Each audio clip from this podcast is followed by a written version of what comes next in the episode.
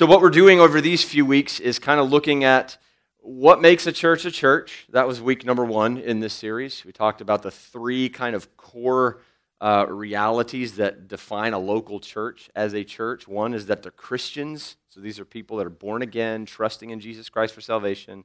Two is that they have been baptized upon uh, as a profession of that faith in Christ, so as a public testimony to their faith and to what God has done in their lives. And the baptism kind of marks the, an entrance into the family of God. And then finally, they have agreed to be a church. They have covenanted together uh, to uh, become, uh, to organize as a local church and to represent the body of Christ uh, in their local environment. So that was week one.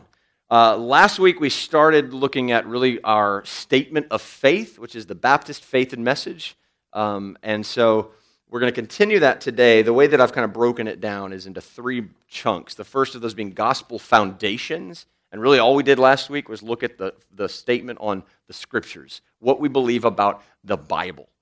Uh, and so we, we learned uh, that the Bible is God's word, that the Bible is trustworthy, that the Bible is authoritative in our lives, that the Bible is sufficient. It's enough. We don't need to seek new special messages from God to tell us what to do. We just need to come to the scriptures, gain his wisdom, and then follow the Holy Spirit in our lives in that way. Uh, so we looked at the scriptures. Today, we're going to talk about gospel truths, really kind of the body, a large part of the body of the statement of faith. Um, really just kind of outlines what the story of the gospel is and then next week, we'll talk about some of the, the last part of that statement is kind of like how we live out that gospel, what, what that, how that shapes our lives as Christians and as a church community. And so today we focus on the middle part, uh, gospel truths. And I'm really going to just tell a story. What I'm going to do today is just tell you the one grand epic, to use the word correctly, of the Bible. The Bible tells one big story from start to finish. And though we like to think of ourselves as the central character, I'm going to burst your bubble and tell you that you're not at the middle of this story. You do have a part in the story. It's, a, it's an important part, it's a beautiful part. But you're not the main character. I'm not the main character. So we're going to tell the story. If you want to have that statement of faith, to be able to follow along and see how those various statements actually fit into it, you are welcome to do that. We have a few copies of it at the welcome table back there. Um, but for the purposes of this message, all you got to do is follow a story. We're just going to tell a story. And I'm going to rely for some help on my trusty friend here, the Jesus Storybook Bible by Sally Lloyd Jones. All right, is anybody familiar with this book? A few of you are. That's great. All right. So I know it's like a kid's book, but this is really good stuff. This is good not just for kids. This is good for grown-ups, and I wouldn't be ashamed to be found reading it by myself with no kids in the room. This is helpful and beautiful, and because it does such a good job of telling the big story of the Bible and actually showing how some of the smaller stories in the Bible, especially kind of Old Testament stories, about Abraham and Moses and David and all those guys, how they fit into the bigger story. Does a really, really good job of that. So, this would be an outstanding resource for you to find. Even if you have no children, I would recommend the Jesus Storybook Bible. So, today we're going to have the help of Sally here and the Jesus Storybook Bible just a little bit as we go. But I'm going to tell you the story of the Bible, which is really the story of the universe and the story of history in seven chapters. Chapter 1, God. Chapter 1, God. The gospel starts with God. God is eternal. God existed before anything else. God didn't have to be created, He just was. He just existed. From before time, from before the foundation of the world, God was there. God was God is holy. We use that word a lot, don't always think about what it means. We usually think it means that he's perfect, which he is, but it means more than that. It really means that he is unique, he is different. He is utterly different from us. He's in a different category of being than we are. He's not just better than people, smarter than people, stronger than people. He is a different kind of a being than people are because he's creator and we are creature. He's holy, he's different. He's three in one. That's mind boggling.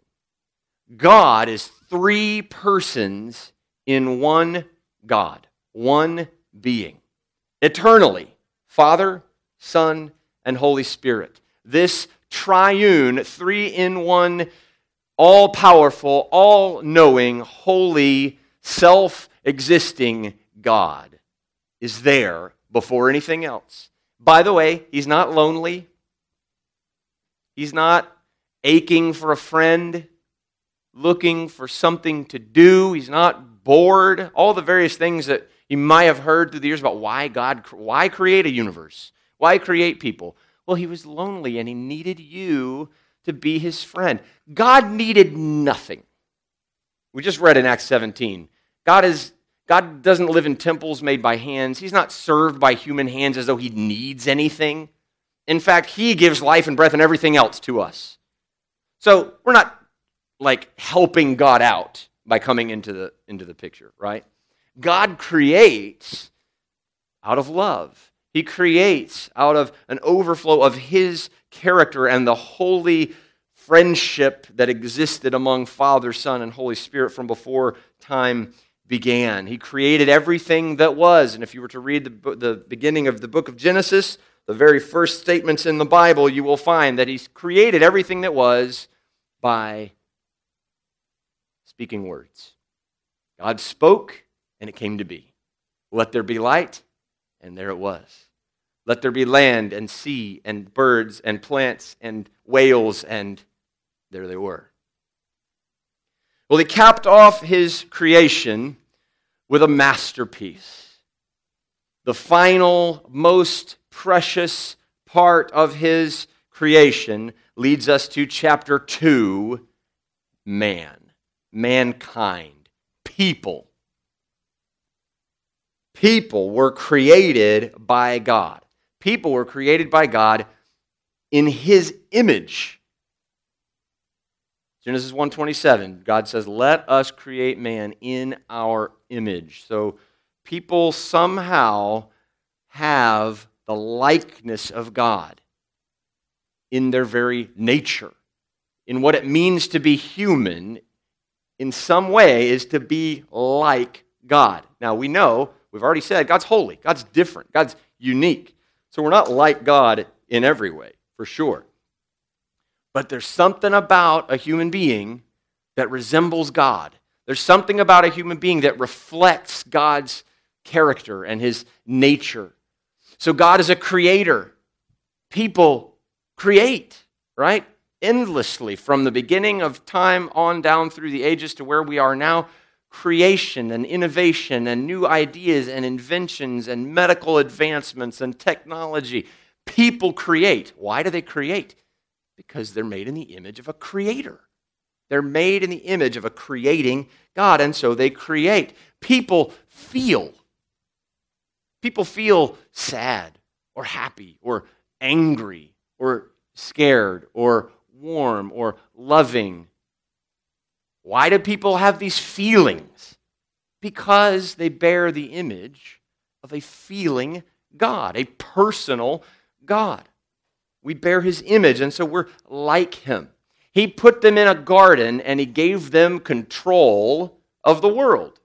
Under his lordship, he said, Go and have dominion. So cultivate the ground and make the, you know, till the ground so that the plants will grow and take care of the animals and things like that. Well, why, why do they have dominion? Because they're made in the image of a king God. We bear the image of God. So people were created in God's image. People were created male and female. In that very same verse where he says, Let us make man in our image, then it says, And so he made them in his image. Male and female, he made them. So our binary gender, male or female, is a part of what it means not just to be human, but I think to bear God's image. So, maleness and femaleness in some way reflect the character of God. That's a part of his design. Men and women, male and female. That distinctness is not an accident, it's not an inconvenience. It's a intentional, excuse me, and beautiful part of what it means to be human. God made us in his image and he made us male and female. He made us innocent and free. You probably don't feel innocent because stuff went wrong, which we'll talk about in just a minute. But when God first made people, they were pure. They were perfect.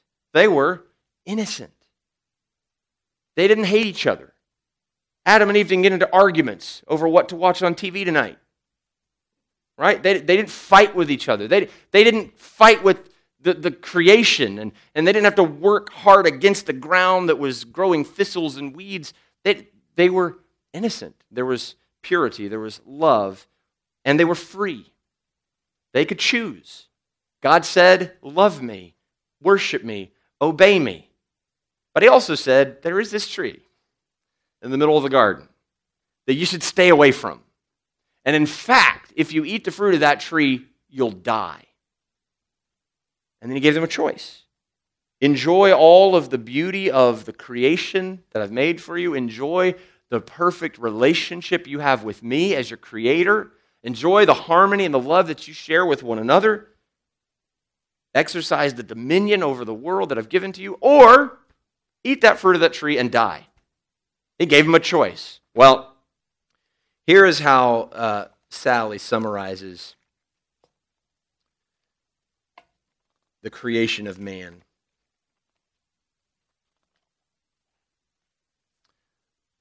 Is this up there? Yeah. So God breathed life into Adam and Eve. When they opened their eyes, the first thing they ever saw was God's face. When God saw them, he was like a new dad. You look like me, he said. You're the most beautiful thing I've ever made. God loved them with all of his heart. And they were lovely because he loved them.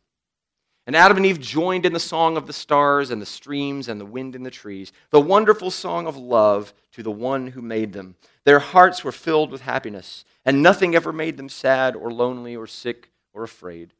God looked at everything he made. Perfect, he said. And it was. But all the stars and the mountains and oceans and galaxies and everything were nothing compared to how much God loved his children. He would move heaven and earth to be near them, always. Whatever happened, whatever it cost him, he would always love them. And so it was that the wonderful love story began. But the wonderful story takes a tragic turn. And as all good stories, there's got to be conflict, right? You've got the setting, we've learned who the characters are, we've got the pieces in place, but something goes wrong. And the story of human history, and this story that God is writing from the beginning of time to the end, is no different. There is a tragic turn in chapter 3 sin.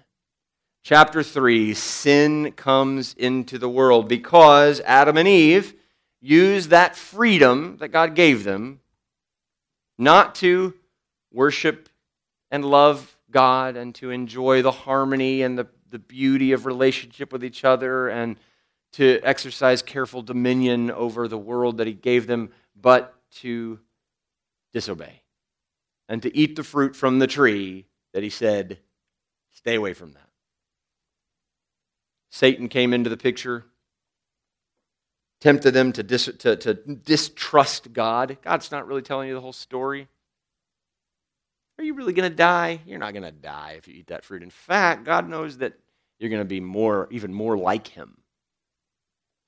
You're going to know good from evil, and you're going to be wise. And so Adam and Eve disobeyed. And in their sin, tragic enough, they passed on a sinful nature to all people. So the world, which was perfect and beautiful and innocent and in harmony and good relationship with God, is broken and falls into disrepair. and what was perfect and whole is now shattered.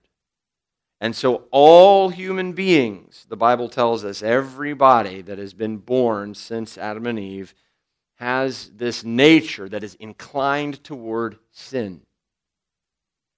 We choose sin. There's no one who seeks God. There's none righteous, not even one, the psalmist says. Paul repeats that in the book of Romans. So, that sin inclination, that desire to sin, has been passed on to every human being. It's this sin nature, it's this inclination to sin that makes you want to sit on the couch and watch football instead of helping your wife cook dinner or instead of cleaning up dishes or instead of going out and playing with your kids, you would rather sit, finish your show or your game. It's this inclination to sin that makes you want to see things and to have things that you have no right seeing and no right having. Things that are beyond the boundaries that God has established for what is good and holy. So the things that you desire that you know you shouldn't have and shouldn't want, why do you want those things? Because of sin. Because Adam and Eve made this choice to disobey God and everything fell into disrepair, and that sin nature got passed on from person to person to person to person, all the way down to you and me. And so that sin nature is there as a constant companion.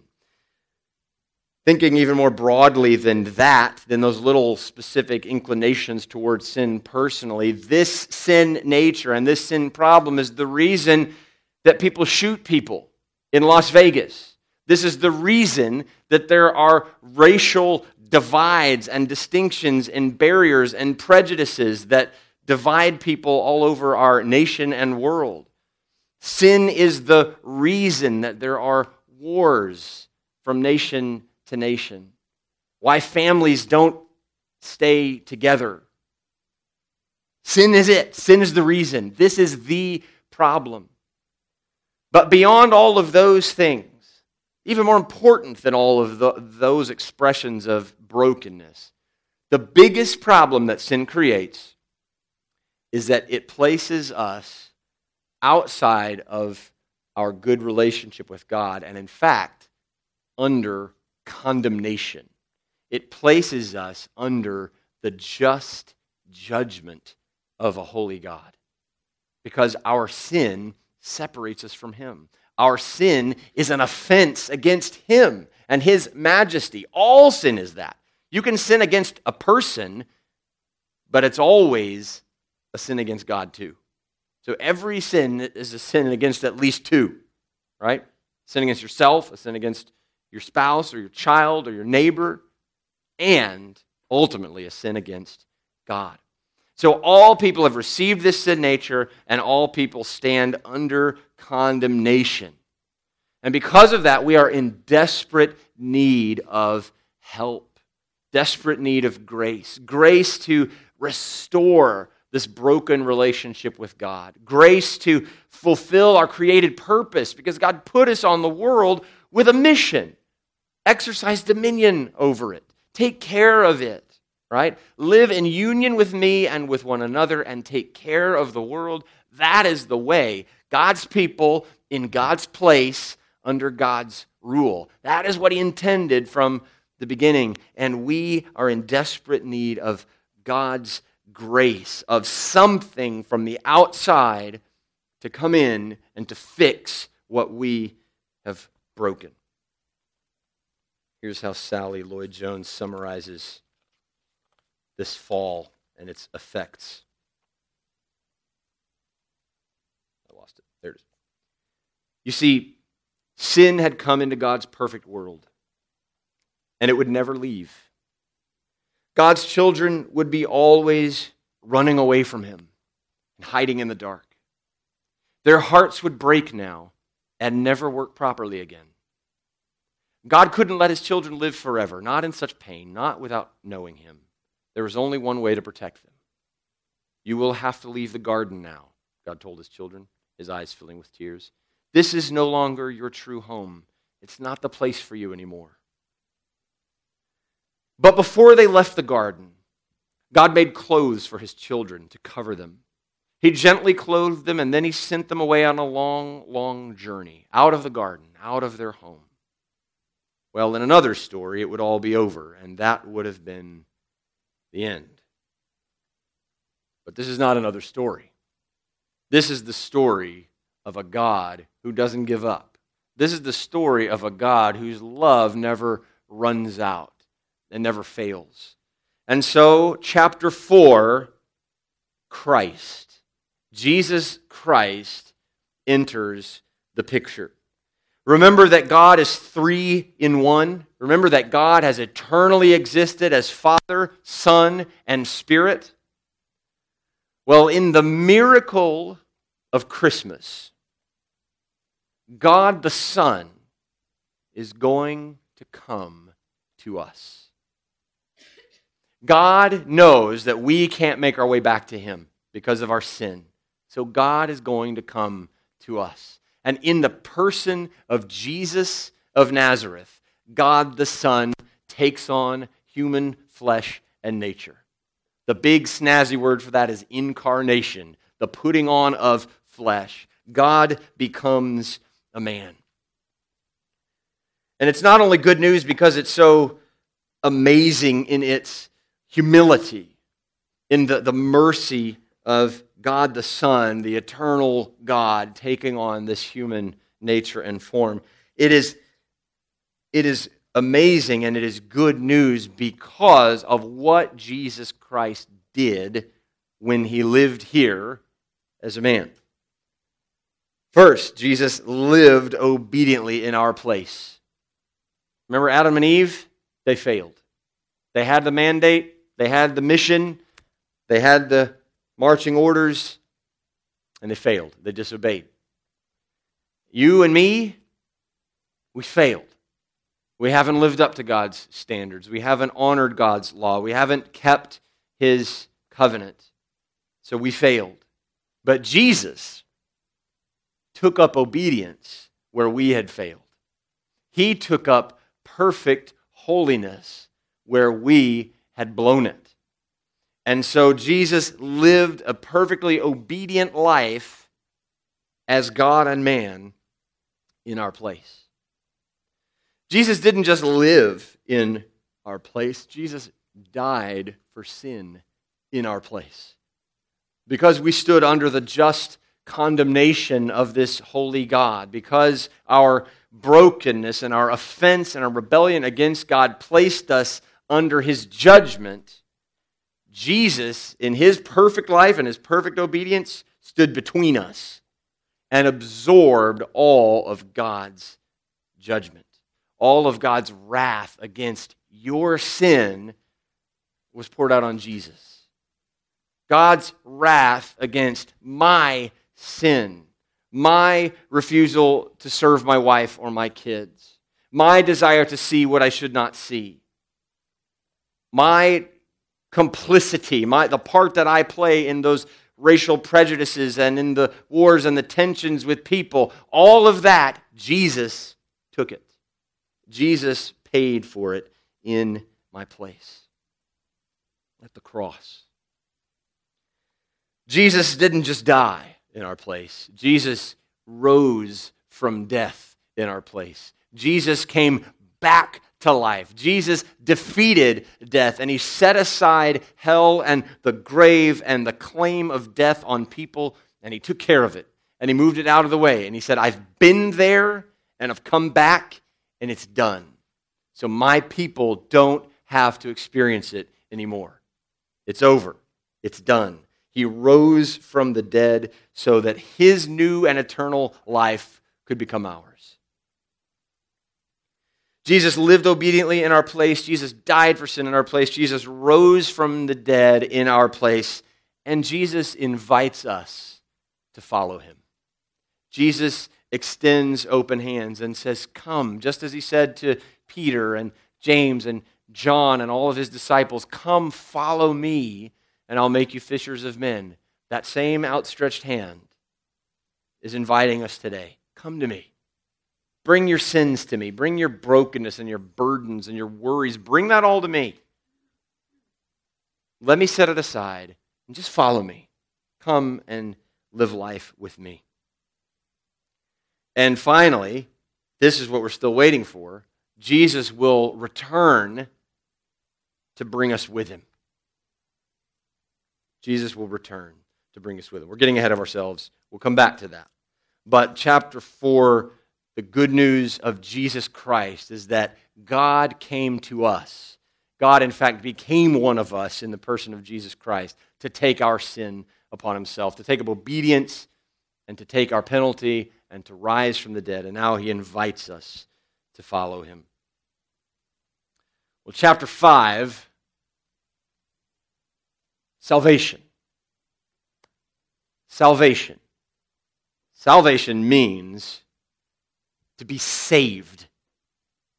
We've already set up what we're being saved from, namely the brokenness of our relationship with God and our relationship with others and our relationship with the creation, which is all in disarray and disunity and disrepair.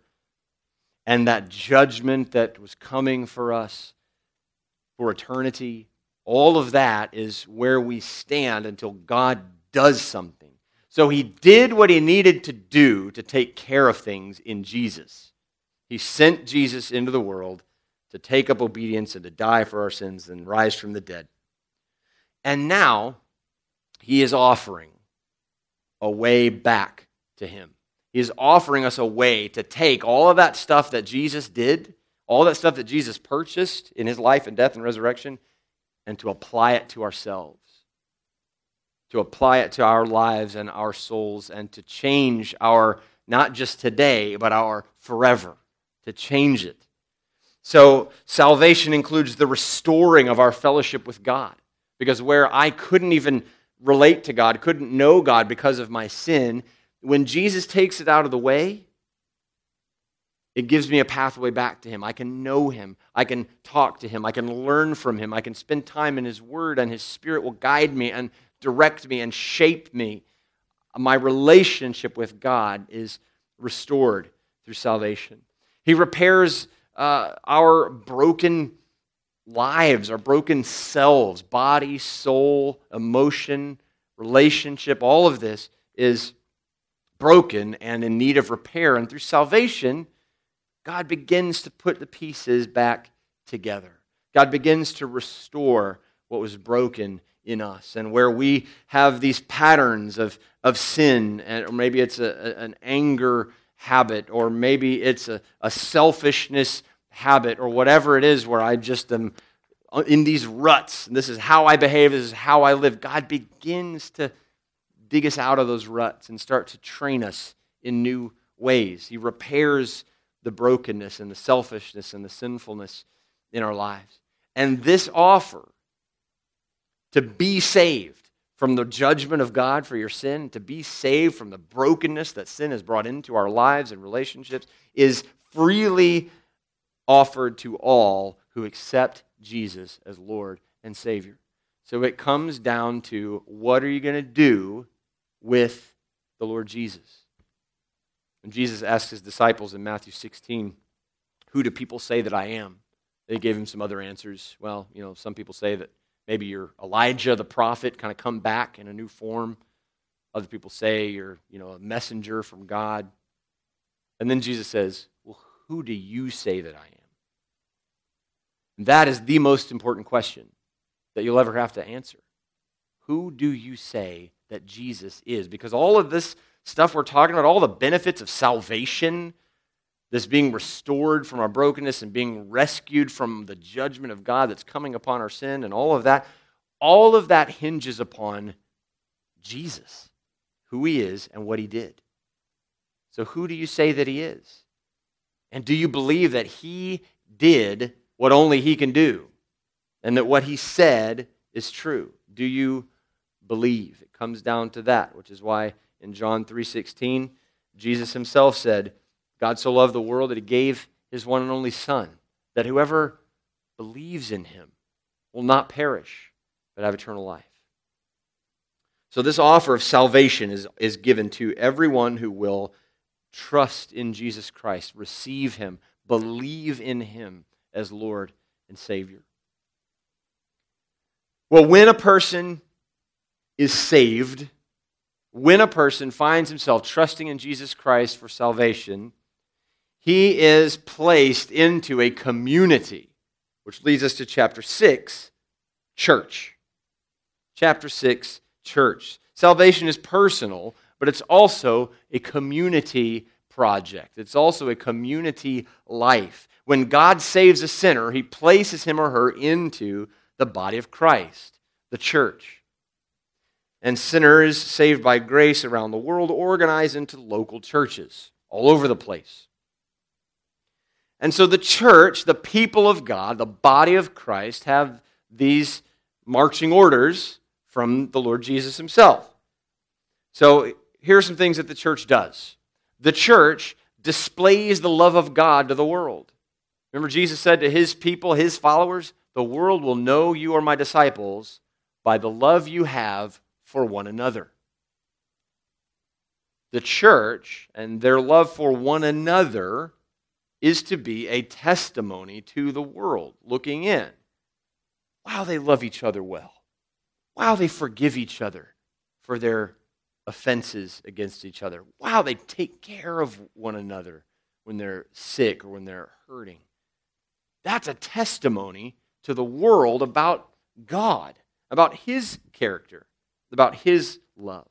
So the church displays the love of God to the world. The church fulfills the Great Commission. The Great Commission is the, the phrase that we've dubbed Jesus' kind of final instructions to the disciples. In Matthew 28 19 20, Jesus said to, the, to his disciples, after he had raised from the dead and he's about to go back to heaven, he said, Go, therefore, and make disciples of all nations baptizing them in the name of the Father, the Son, and the Holy Spirit, and teaching them to observe all that I have commanded. So, the mission of the church is to make disciples, to multiply disciples, make disciples who are making disciples throughout the world and throughout our time here. God's work is not done, which is why we're still here. And the church is where God does his work. God does his redemptive work in the world through the local church, through this one and thousands of others around the world. The church guards the good news of Jesus. This story, this grand storyline that tells what happened from the beginning and is going to happen at the end, where we all fall into this story. The church has been entrusted with this message.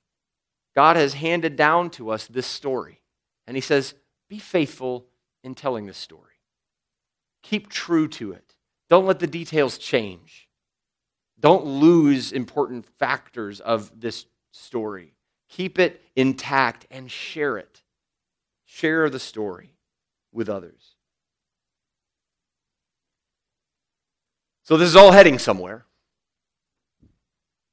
And it's heading back to kind of the way things were in the beginning.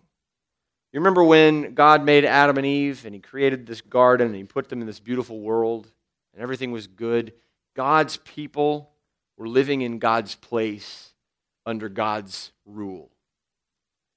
And all of this work that God has been doing in Jesus Christ from the time of the fall, from the time that sin entered the world, till now and until Jesus comes back, is all purchasing for us chapter 7 kingdom.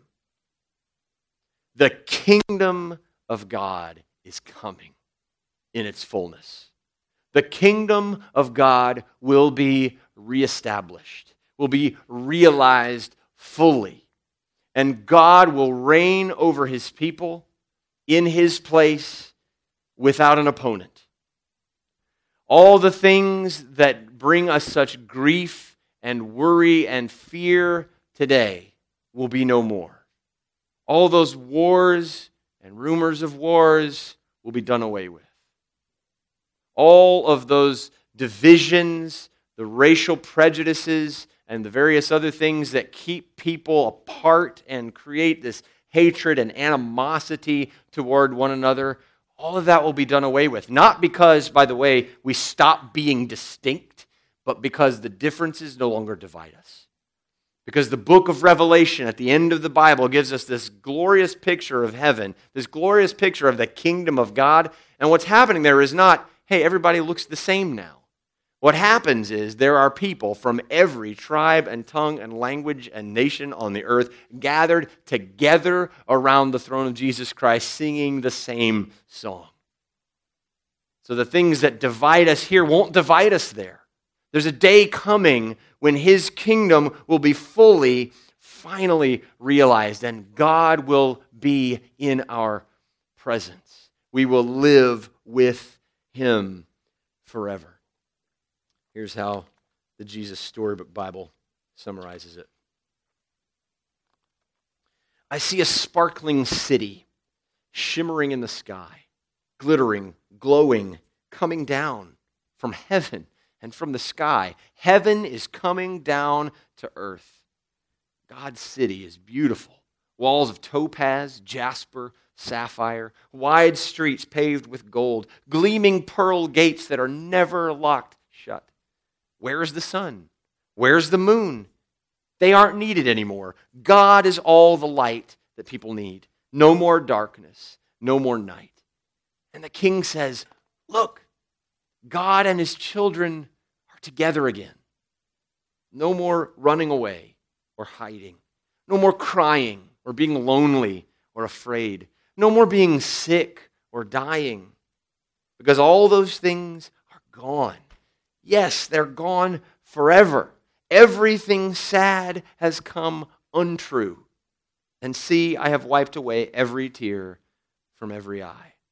And then a deep, beautiful voice that sounded like thunder in the sky says, Look, I am making everything new.